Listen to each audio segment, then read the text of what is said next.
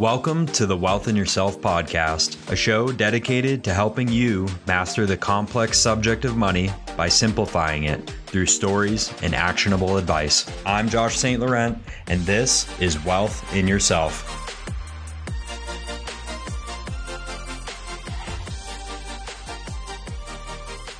Welcome to the Wealth in Yourself podcast, where we help people to design their ideal life and take control of their time and money.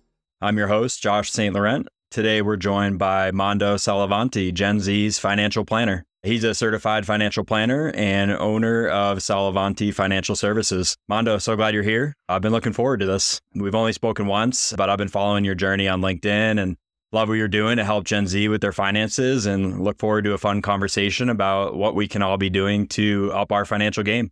Yeah, thank you, Josh. I appreciate you having me. And from our first conversation, man. I, I think we were on the phone for over an hour. So I'm excited to dive in today.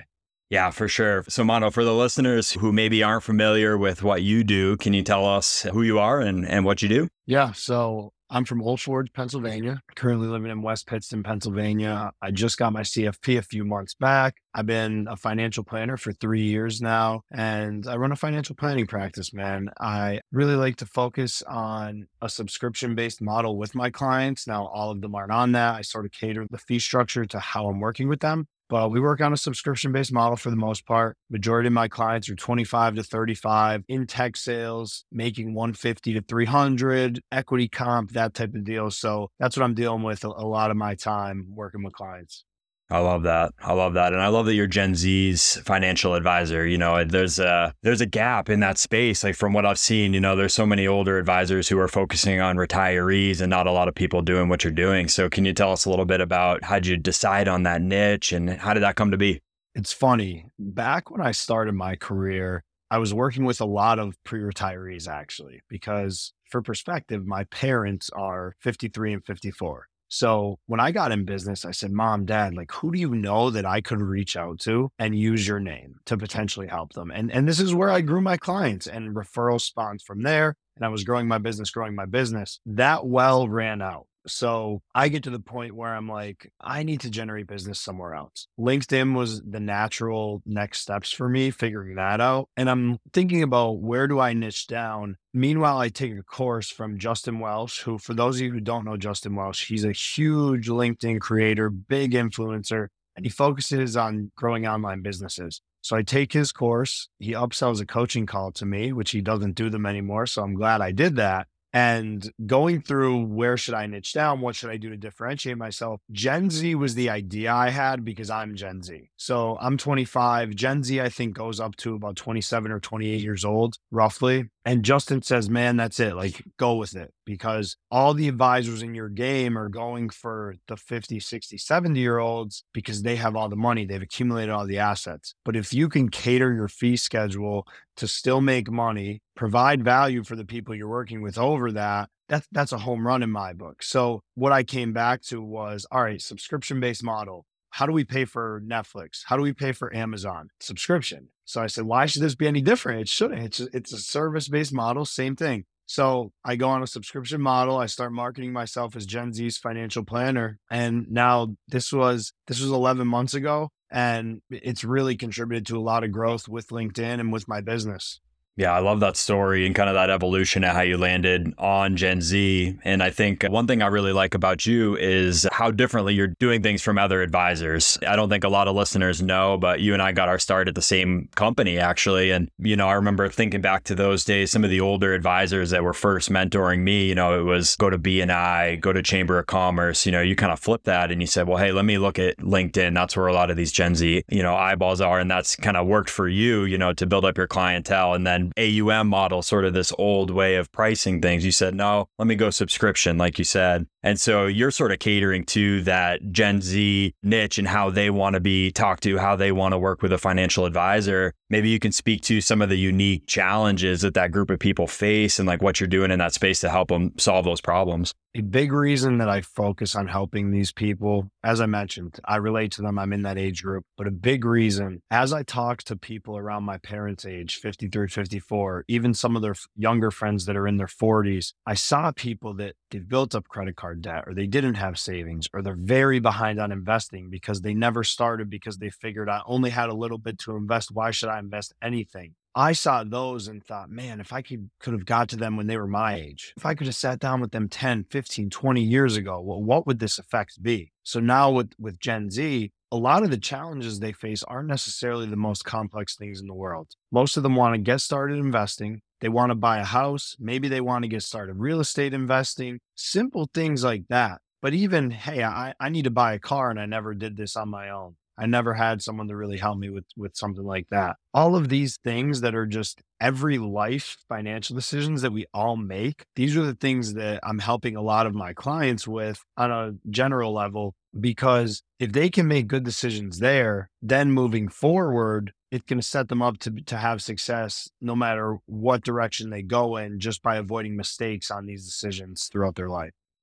Yeah, that's so important and overlooked too. You know, a lot of the advisors that I used to mentor with, you know, who have this percentage based model, they're not able to help people with those sort of things because they can't make a living doing it. Right. So I think the subscription model kind of solves for that. What is a typical glide path of someone who comes to you and says, Hey, these are kind of the host of problems that I'm having. And then a year later, you can say, Hey, look how far we've come. And eh, where do you get these people to? Or, or you know, what's the ideal situation? I would tell you, Josh, a majority of my clients, there's a few common goals I see consistently. They want to buy their first house or a new house to upsize from their starter home. Number one. Number two, they want to start investing, but to elaborate on that, they're probably investing in some capacity, whether it's Robinhood or their 401k, but they're like, I have more money, but I just don't know if these are the right places for it to go. And the third thing, maybe they have a side hustle that they want to turn into a main gig. Maybe they want to get into real estate investing. Maybe they want to start a business, but they want to be in the financial position to get there. So, with a lot of my clients, in addition to that, a lot of the everyday choices come up of like, do I buy a car? Do I spend this much money here? What's my budget? And with my clients, I'm going through all of these things with them to make sure they're making a sound decision, which I know sounds pretty simple. But at the same time, I remember looking back at my parents' friends who were 30, 40, 35, 45, 55 years old, and they were in positions where I'm looking at them like, man, if I could have talked to you 20 years ago, if I could have talked to you 30 years ago, the difference that would have been made. So, helping my clients avoid the big mistake is what I see the biggest value to them because they're going to save money just by not making a mistake with their money. Yeah, it's such a good point. I think like a common theme I keep hearing from you is the time that the folks have, you know, the younger folks. I mean, I can only speak for myself, but there's nothing more frustrating as a planner, you know, when someone comes to you at 67 years old and says, you know, hey, I'm ready to start saving for retirement or, you know, hey, I've been hearing about investing, you know, and it's like, man, you don't have the time. There's this huge element missing. And so I think that's so important. Like if you can lay the foundation, you know, early on, get the savings habits, get debt free, buy the house, you know, you set yourself up for success success in your 30s and 40s. Is there a success story you can share with us, like a great client story, you know, where someone came in and maybe they're in a tough spot and, you know, maybe you're still working with them today, but they're in a completely different spot from when you, you, you first met them?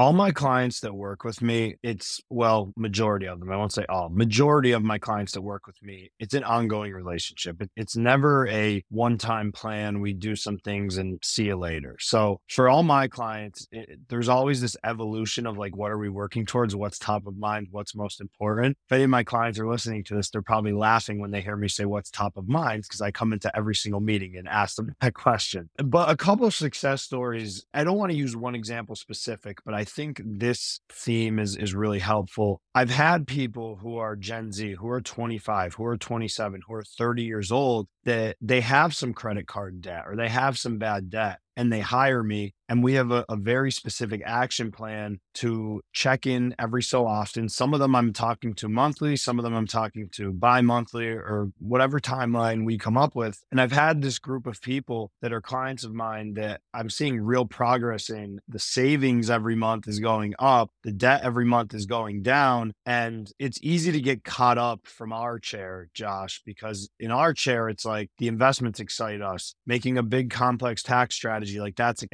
excites us and, and those are really tangible things that you see instant value and you could tell the client hey i just saved you $45000 with this one recommendation. But with these types of clients i'm describing in particular I'm looking at the compounding effect of changing this behavior now when they're in their first few years in their career, getting them out of this position, and then they're going to be able to start investing probably by 2024. It's just, you can't even put a number on that when you factor in how much credit card debt they might have gotten into without talking to me, how much savings they might have never had without talking to me. Yeah, it's so true. Building those good habits, getting those patterns early on. It's hard to put a price on that. Like you said, you know, hey, how much credit card debt, you know, how, how bad would this have snowballed if we didn't step in and kind of make a plan for it? Thinking through that, let's say, you know, someone's a Gen Z and they're listening to this right now, are there foundational tips that, you know, everybody who comes to you say, hey, let's knock these three things out, you know, before we get started getting free of debt? Or is there something foundational that you try to start everyone off on? So, my first year working, I lived with my parents still, which I think most people do. If you're Gen Z and you're living at home still and you just took your first job,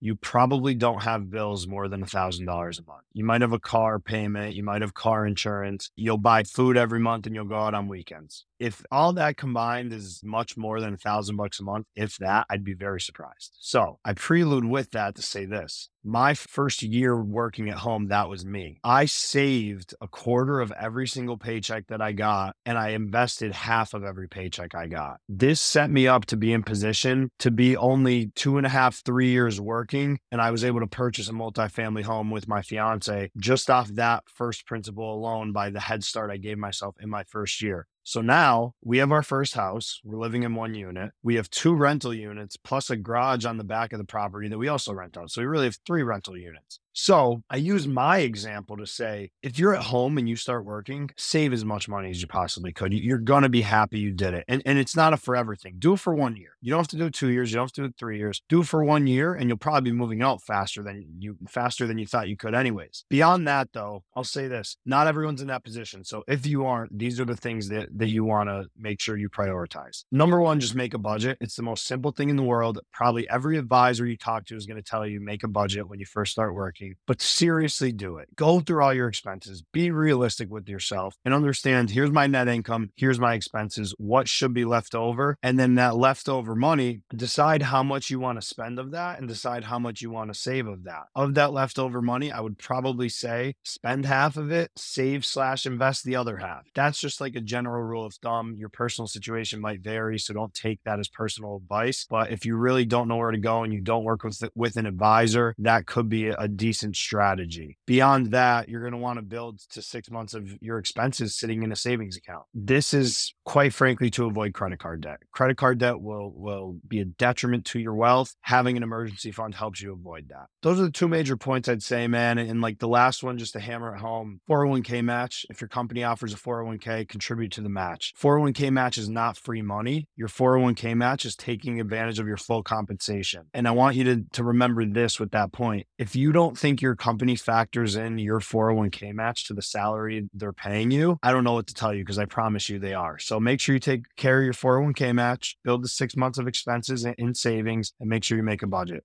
Man, I love that. I love those three. I love the hustle, kind of the grind of your story of getting that multifamily. I'm thinking back, you know, when I was doing something similar, you know, just saving as much as I could, working two jobs, just grinding, trying to get that first multifamily. But I remember I was an anomaly among my peers. You know, you mentioned earlier, like on this seat, you know, sometimes it's easier to take things for granted. We have all this education, you know, and we're surrounded by other people doing these things. I know mindset is big in, in what you do. Is it a challenge sometimes for younger people to say, hey, put that money in the retirement account, you'll be glad later on down the road. Like, how do you frame that and get people in the mindset of building wealth? A question that I've framed before really helps with this. Josh, let's say you don't follow through and you don't start investing today, and now you wake up 10 years from now and you never did. How would you feel about the money you've put away? So far in that case? And the answer to that question is really simple. Well, I wouldn't feel good about it. I'd be behind. I'd be nervous. And any 25, 30 year old, 35 year old, they're going to say that to you flat out. And it sounds stupid when I ask that question, but asking that in the form of a question is better saying, you're going to regret this in 10 years. You're going to regret this in five years. So when I could ask questions like that to my clients, it really helps them to reframe of like, oh, I feel what this would be if I don't do this. I don't don't want to end up in that position. So I think just through guiding my clients to their own realizations of like, what really is the impact of not starting and, and what's my issue with that, that's huge. Also, like I've done it analytically. So I've showed them if you start at 25 compared to 35 and you put X amount of dollars away, you literally would not have the same at 65, even if you doubled it. So you need to put somewhere around like two and a half X, three X away if you wait 10 years just based on market returns. That alone to me is like, I want to start right now because I want to live my life and put money away. I love that perspective. Looking for the long term, getting that mindset right to building wealth early on. Is there anything else you can share with us as far as, you know, how you're partnering with these people? I know technology has become, you know, there's been this wave of new technology advisors are using, and I know a lot of people are gravitating to it as well, whether it's something to help with visuals or to explain concepts or maybe just to illustrate their wealth, you know, across a spectrum of all the accounts they have. Can you talk a little bit about what kind of technology you're using and how clients partner partner with you on that? Yeah, I don't go too crazy. I use eMoney, and I think eMoney does a good job with their decision center and some of their reports to just conceptualize like, here's where you are, here's a picture. Laying out a balance sheet in front of someone, I don't think is the best thing in the world, but it's better than anything they've seen before because they've never done it for themselves. I, I tell you, Josh, probably 99% of the people I've talked to have not seen a balance sheet of them. And that alone is worth the fee that someone pays me because that could tell you a million different things things to do. So with eMoney, a lot of those those reports. Other than that, I'm old fashioned. Like I'm on a whiteboard on Zoom. I'm drawing stuff out. Like it's just how I visualize and, and learn things. And I think many people are visual learners in that way. So I try to draw things out and simplify them as much as I could because I, I think people understand it and, and people won't take action unless they understand something. Yeah, that's a great point. I'm a big fan of the whiteboard too. I, would consider myself old school in kind of a similar way. So let's say someone listening wants to work with Mando. What does that look like? You said there's different touch points. Some people maybe monthly, quarterly. Like, what does that look like? You know, they give you a call and they say, hey, I'm having, you know, these three kind of things and here's where I want to get to in a year. What could they expect when working with you? Someone wants to work with me, I have a really simple process that I go through every single time. First, we do a phone call and I understand what your situation is, why you wanted to even schedule with me in the first place. And I got to ask some financial questions because I need to understand if you're someone that I can even help. So I'm gauging if you're a fit, you're sort of gauging if I'm a fit and I'm getting a really good idea of what is the problem we're solving, why haven't you solved it so far, and what's stopping you. So, beyond that, if I think that I can't help them and they want to have another call, we'll do a second call. In that second call, I go through my process, I tell them how much I charge, and the ball is in their court. If they want to work together, great. If they don't want to work together, also great. And I'm here to be a resource for them should they ever want to work together. Beyond that, for the clients that do move forward and we do work together, we go through a pretty extensive process in the beginning. It's usually about two to three months. We probably meet eight times in those two to three months, give or take. And we're going through a financial plan. I'm, I'm helping them reorganize their finances to be optimal for what they're trying to do. And after that, it's pretty much all right, we're going to have quarterly check ins. So every client we meet at least quarterly. The people that I meet with monthly, we don't meet as long. It's more so like every other, every quarter, we'll have like a Zoom meeting or in person if they're local, but most of my clients are on Zoom. And every month we might do a phone call check in. But I tell my clients, you have access to me. So if we have a quarterly meeting set for three months out and you need me a month from now, reach out to me. We'll set a meeting. I don't charge you for every breath that I take. So they have that luxury. So that's why I say, like, some clients we end up meeting monthly because they just need higher frequency touch points based on their situation. Comes back to finance being personal. Other clients, we might have quarterly meetings set up, and the quarterly meeting comes and they're like, you know what, man, like, we're good. Like,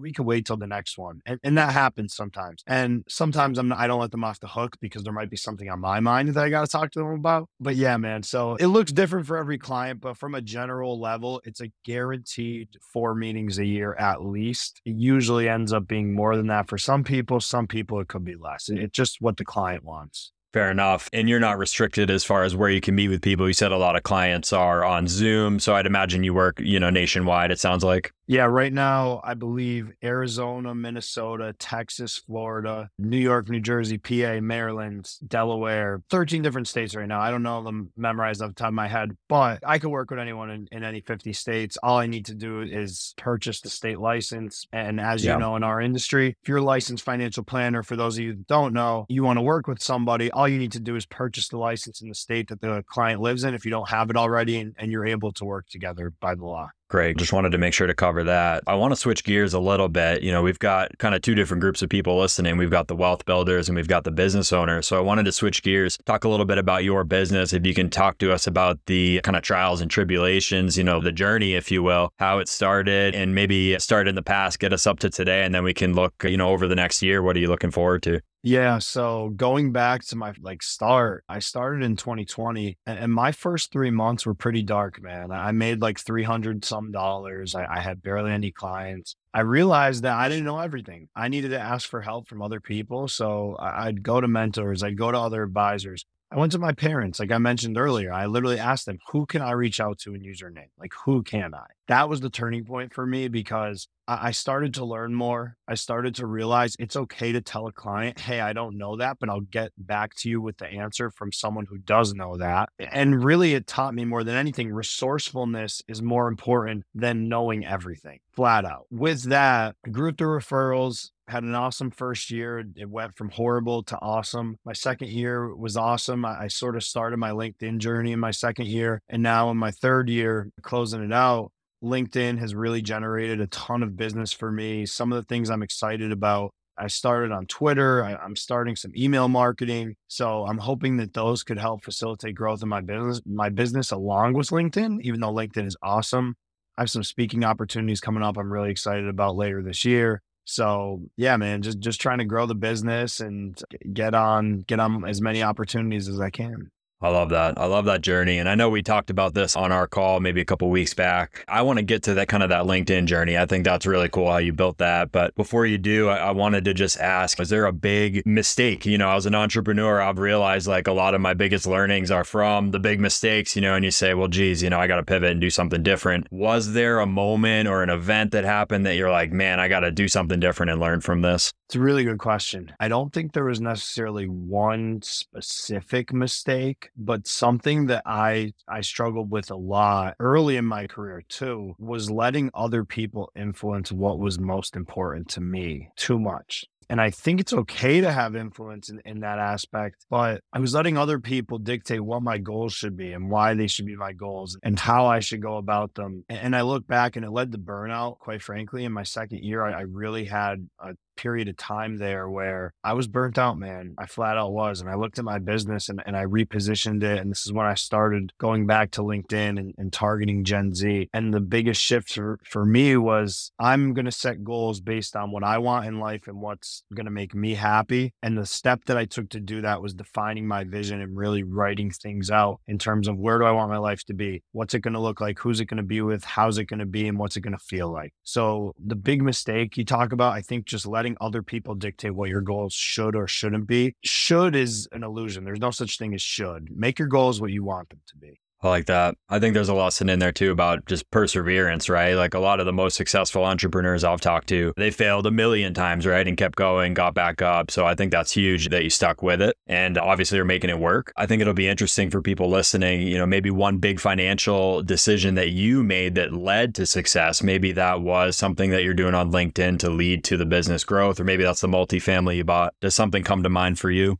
The multifamily house is probably the best financial decision I've made. I've only been in here two months and I just see with the rents that I'm getting because we do short term rentals in our units and I'm just seeing it already, the effect it's going to have on me. So that that is it. But I'll, I'll use something else just to give another point here. When I started to turn around my first year in business, I made really good money that year that like I never expected. And I'm sitting there and I have all this cash and I'm like, I don't know what to do with this cash. Like, what do I do? Like, do I invest? In the market? Do I do something else? And people around me had always said, Oh, business coaches, like, like they're awesome. That'll help you. And I never had a coach for anything before besides when I played football. So I coincidentally get cold pitched by a coach. His name's Simon Granner. And Simon focuses with financial advisors, honing in their offer for their clients and putting them in a position to provide more value to their clients. I'm like, all right, this seems like the guy that could help me. So I paid Simon 4,500 bucks for three month engagement. We ended up working together in the future for even longer and working with Simon, man. I mean, it really did set my career on a different trajectory than it would have been. And, and it's one of the best investments I've made in myself for sure. Yeah, mentorship is huge. And I think it gets undervalued a lot. You know, a lot of people say, well, you know, when I get to this point, maybe then I'll hire the coach. Do you have any tips for anybody? I know it's kind of a crazy story how you guys met. You said you kind of got cold pitched by him. Do you have any tips for anyone out there looking for a mentor, who they should seek out? Like what kind of mm-hmm. qualities this great coach would have? People naturally want to help. So I wouldn't be too hung up in like scurrying for a coach or scurrying for a mentor.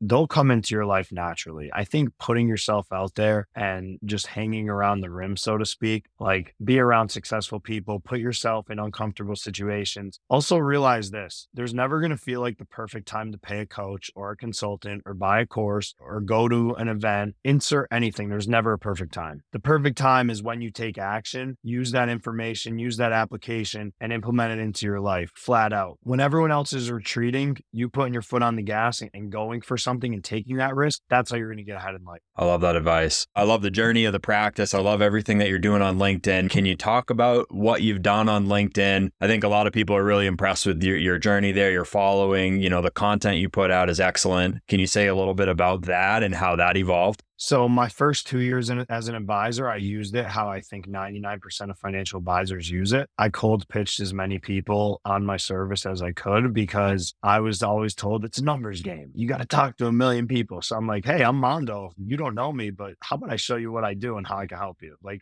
who's going to say yes to that? Nobody. No one's going to say yes to that. And honestly, I did get meetings with some people, but for the amount of effort I was putting in, it was minimal. Last year, when I got to that point that I bought the Justin Welsh course, course. I did the coaching with Justin Welsh. I sort of got to that point because I realized, like, okay, there has to be a better way. And Justin just happened to be the guy that I came across with the course at the time. And I'm like, all right, I'll take this guy's course. I'm going to act like I know nothing and I'm going to just do what he says. So I did that. And then we move on. I start getting clients like the next week after I'm implementing things from the course. And I'm like, this is crazy. Now, it was sort of a coincidence because over like my first six months, really like having a strategy, I probably got like three clients off off LinkedIn, which is still pretty good, honestly, if I'm if I'm being real. And maybe leads like 5x that, maybe like 15, 20 leads or so. Now the next six months after that, which are these past six months, I've literally gotten 70 plus conversations with potential with prospects inquiring about my business from LinkedIn directly, which is just insane for me to even say out loud because I think about the days where I was like scrounging for one prospect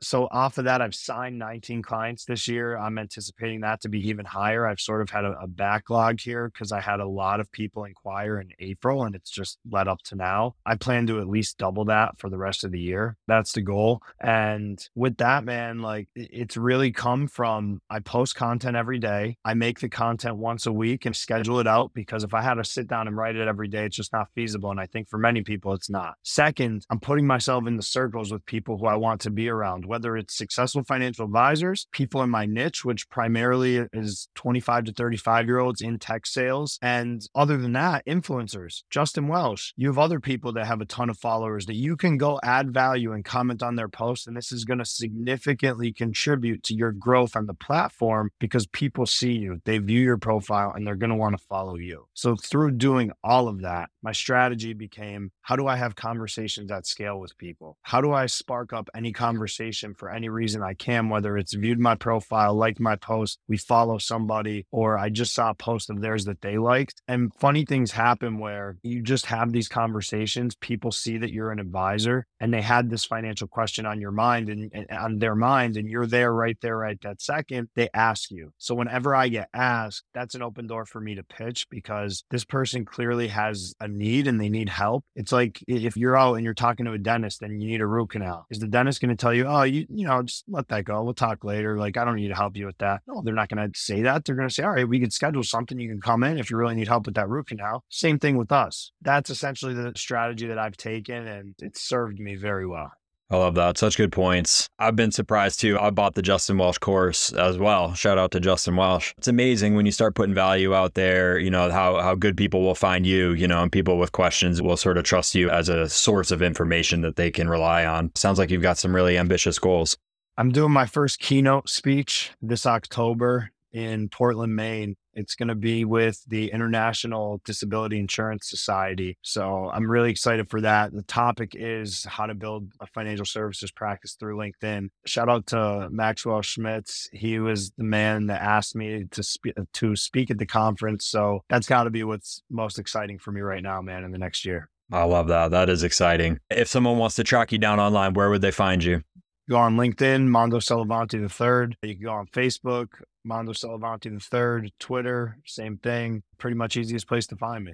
Cool. I love it. I'll put it in the show notes for everybody listening. You know, he's he's easy to track down. Definitely give Mando a follow. We're going to transition into the big three here. So, first question What does living a wealthy life look like for you? Really simple. We have to live the life of like Am I putting money away and making good financial decisions? Of course, which I talked about this before. This ties back to why you should start focusing on your finances earlier when you are in your 20s rather than waiting till your 30s or 40s. Because if you can start earlier, you don't need to put as much money away on a per paycheck basis later. Then you have this excess cash that you can now use to travel. You can use to buy the material things, whatever your goals are that aren't necessarily financial things. Living living a wealthy life to me is being able to do a, a, career I love, which is financial planning. I love talking to my clients. I love having Zoom meetings with them. I, I love the interactions of solving their problems and, and seeing that pain leave their body. But while doing that, I have the freedom and flexibility that that I can go on a cruise next month with my family and my fiance. I could go to the beach for a few days for my fiance's birthday later this year. Like things like that that that I could enjoy my life as much as I want to and money isn't a problem, that's a wealthy life. It isn't a number. It isn't a million dollars. It isn't a hundred million dollars. It's are you living, doing the things you want to do with the people you want to do them with without stress, flat out. Couldn't agree more. I love that. Second question Let's say at a $1,000 you're starting over. What would be the first thing you do with that money?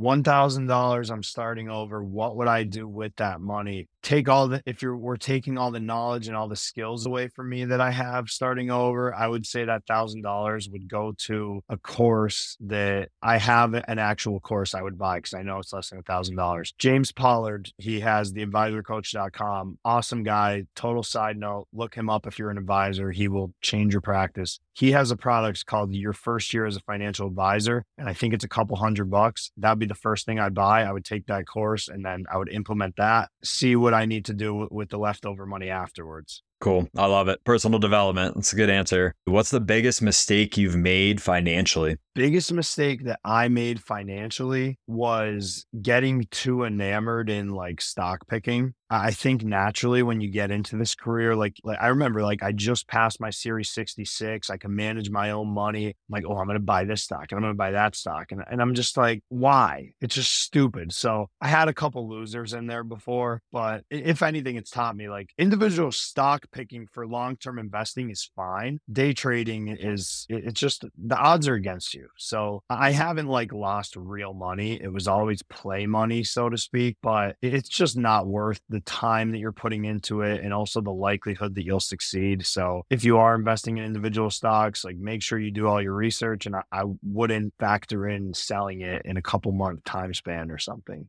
I love that message because I know you see this stuff. I see it every day. You know, the people on YouTube, TikTok, wherever, you know, kind of touting the the day trading, get rich quick, you know, and typically it backfires. I'm sure you, you have these clients who come to you who lost their shirt, you know, in the market in, in a couple weeks time trying to day trade from a newsletter or Reddit or something that they read. So that's I think that's really good advice. And actually, I'll add to that. This is funny. When I was, so before I was an advisor, I was flipping sneakers and I had a pretty good business. I made like 15 grand over the course of a few months as a college kid. And I invested a bunch in crypto and I had made like 20 grand in crypto. Well, not made because I didn't sell, but I literally made like 20 grand. And this was over the course of like 2020 to 2021. And I never took any chips off the table and it pretty much just wrote it down to like be broken even essentially. Hmm. So I don't know if I call that a mistake because like who knows what the top of any market is, but it's just funny to bring up, you know? Yeah, yeah, yeah. That's tough one. I have a similar story with crypto. Maybe that's, you know, next time you come back, we can talk about that. I want to revisit systems and processes with you too. It's been good talking with you. I feel like we covered a ton. One last final question for you. If you had one message to give anyone out there who's struggling to find financial freedom, what would that message be? It'd be similar to another point I made today. You got to come back to your vision. And if you've never focused on what your vision is and what you want in life, do that. Take 20 minutes, grab a pen and a paper. Don't use your phone, don't use your laptop, a physical pen and a piece of paper. Write down what you want your life to look like in five years. Just write everything down. Anything that comes to mind, don't judge yourself, don't hold back, write that down. When you have that, I want you to look at what you're doing today. What does your life look like? What are your habits? What are the things you're doing with your money? And it'll become very clear that those actions you're taking today, if you are struggling, there's probably things in there that you can take out or they aren't serving you to get to what that vision is. Once you see that and you subtract those things, figure out what the actions are that are what's going to get you to those things. So when you could you could get on that path, and it's not going to be easy. You might need help from other people. You could consult an advisor. You can consult a money coach, whoever that person to help you is. If you do need help, it's going to set you so much further ahead to be able to say, now I know what path I'm trying to go to. These are the actions I take. This is the person that's going to help me get there. I love that message.